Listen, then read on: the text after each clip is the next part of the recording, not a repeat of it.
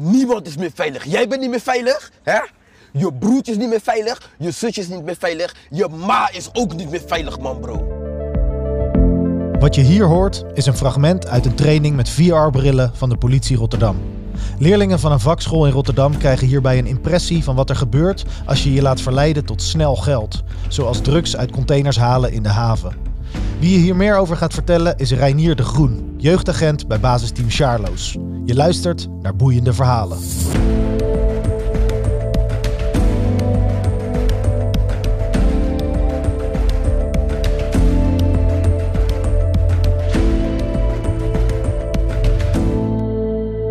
Ik ben Reinier de Groen, ik ben de senior jeugd van uh, Basisteam Charlois. Nou, we zijn hier eigenlijk vandaag op, uh, op de H E F en, uh, en uh, dat doen wij um, hier door eigenlijk de lancering uh, van uh, project COCO. En uh, project COCO, uh, we hebben zien gewoon veel jongeren uit onze wijken die aangehouden worden in de havens, hè, in de, de havenuithalers uh, van drugs. Um, nou, deze jongeren, daar hebben we gewoon echt veel, veel ja, daar zien we gewoon echt heel veel uh, problemen ontstaan. Hè. Het zijn echt wel uh, kwetsbare jongeren in de wijken. Um, en we willen eigenlijk met dit project, door middel van V R, V R-brillen, uh, willen we voor het probleem zien te komen. Dus we willen uh, ja, in gesprek gaan met die jongeren.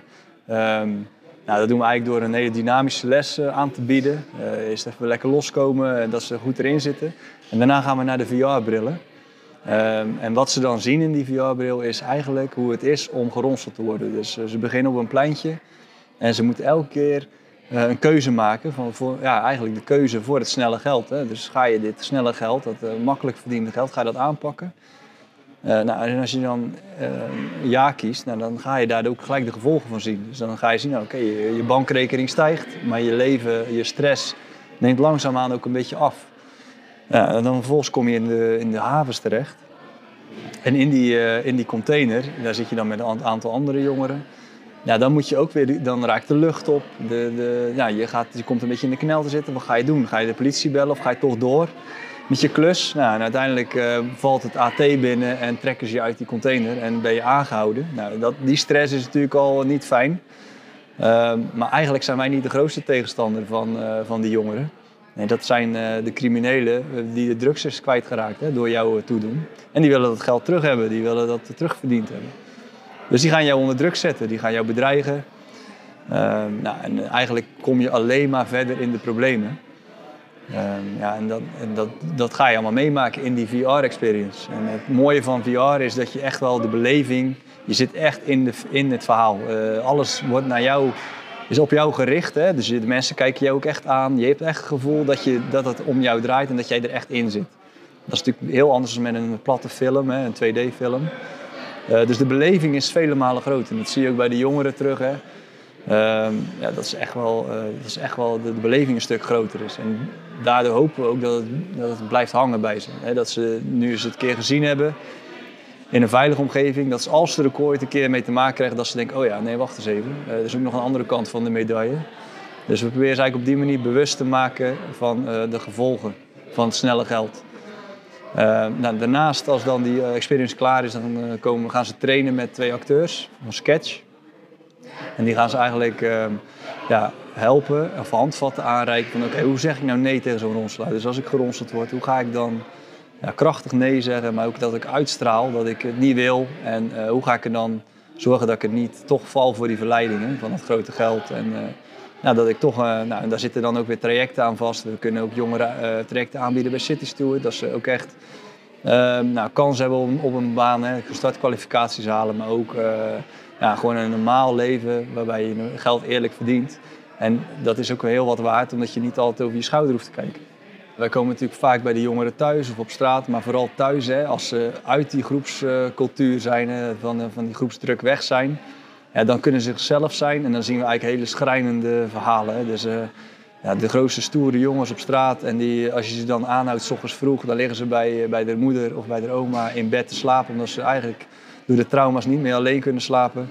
Een knuffeltje erbij, uh, het zijn gewoon echt nog kinderen. Uh, maar ook jongeren die huilend uh, op de bank zitten omdat ze uit die wereld willen, uh, maar gewoon niet meer weten hoe. Ze kunnen er niet meer uit. Uh, en, en, Ja, dan, dan staan wij ook bijna machteloos. Want sommigen die, uh, dan zeg ik, nou ja, oké, ik kan je helpen. Maar dan moet je wel alles vertellen. Dan moet je vertellen met wie. En uh, dan, anders kan ik jou niet helpen. Ik kan jou niet beveiligen of veilig maken. Omdat ik niet weet waar het gevaar vandaan komt. Maar dat ze dat niet, en ze mogen ook niet met ons praten. Hè, want dan zijn ze een snitch, hebben ze ook, lopen ze ook gevaar.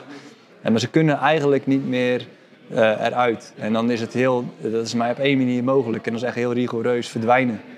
Alleen, ja, ga dat maar eens doen. Maar niet alleen hij of zij, uh, ook de familie van diegene. Dus ook ouders, uh, broertjes, zusjes lopen allemaal gevaar. Uh, dat zijn jouw zwakke plekken. Nou, we willen ook met, die, met deze experience willen ze natuurlijk ook dat bespreken met ze. Hè, voordat ze er echt in zitten. Dus voordat ze niet meer terug kunnen, eigenlijk zorgen dat ze weten waar ze aan beginnen.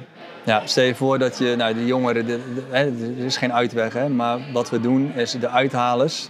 Uh, kijk. We proberen toch een uitweg te bieden. Hè? Dus de uithaler uh, zit bij ons op de bank en die, die ja, van joh, ik, ik kom er niet meer uit. Wij melden zo'n jongen, kunnen wij bijvoorbeeld aanmelden bij City Steward. Dus City Steward die kan uh, bepaalde trajecten aanbieden en dan moet je denken aan werkgarantie en uh, helpen bij solliciteren. Maar ook gewoon uh, hoe, uh, hoe, hoe kom ik nou over, uh, maar allerlei andere dingen. Dus uh, uh, richting startkwalificaties, uh, nou, gewoon, gewoon levenslessen, uh, uh, die kunnen we ze aanbieden. Uh, maar wij bieden ze eigenlijk, wij melden ze aan bij City Steward. En City Steward gaat op hun initiatief dan die jongeren bezoeken. Want soms is het wel eens handig om als politie dan geen partij te zijn. Hè, dus de jongeren wordt benaderd door City Steward, legt uit wat ze doen, wat ze kunnen betekenen.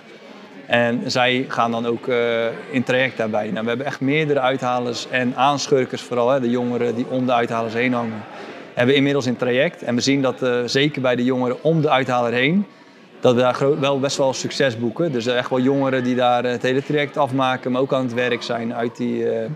Nou, dat is wel echt, dat is natuurlijk wel succesverhaaltjes. Um, daar, daar ben je er nog niet mee, hè? Want het is wel echt, je moet wel... Je kan niet van twee walletjes eten. Je moet wel echt een keuze maken en je moet soms ook gewoon verdwijnen. Um, dus het is, soms is het, en het is niet elke casus hetzelfde, dus de ene keer is het heftiger dan de andere keer.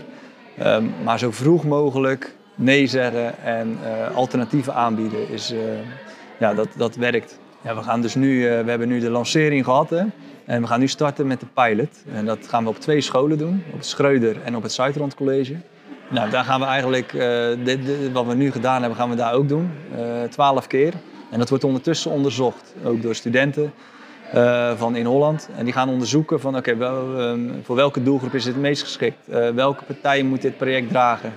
Um, nou, en uiteindelijk komt daar, een, uh, nou ja, komt daar een rapport uit.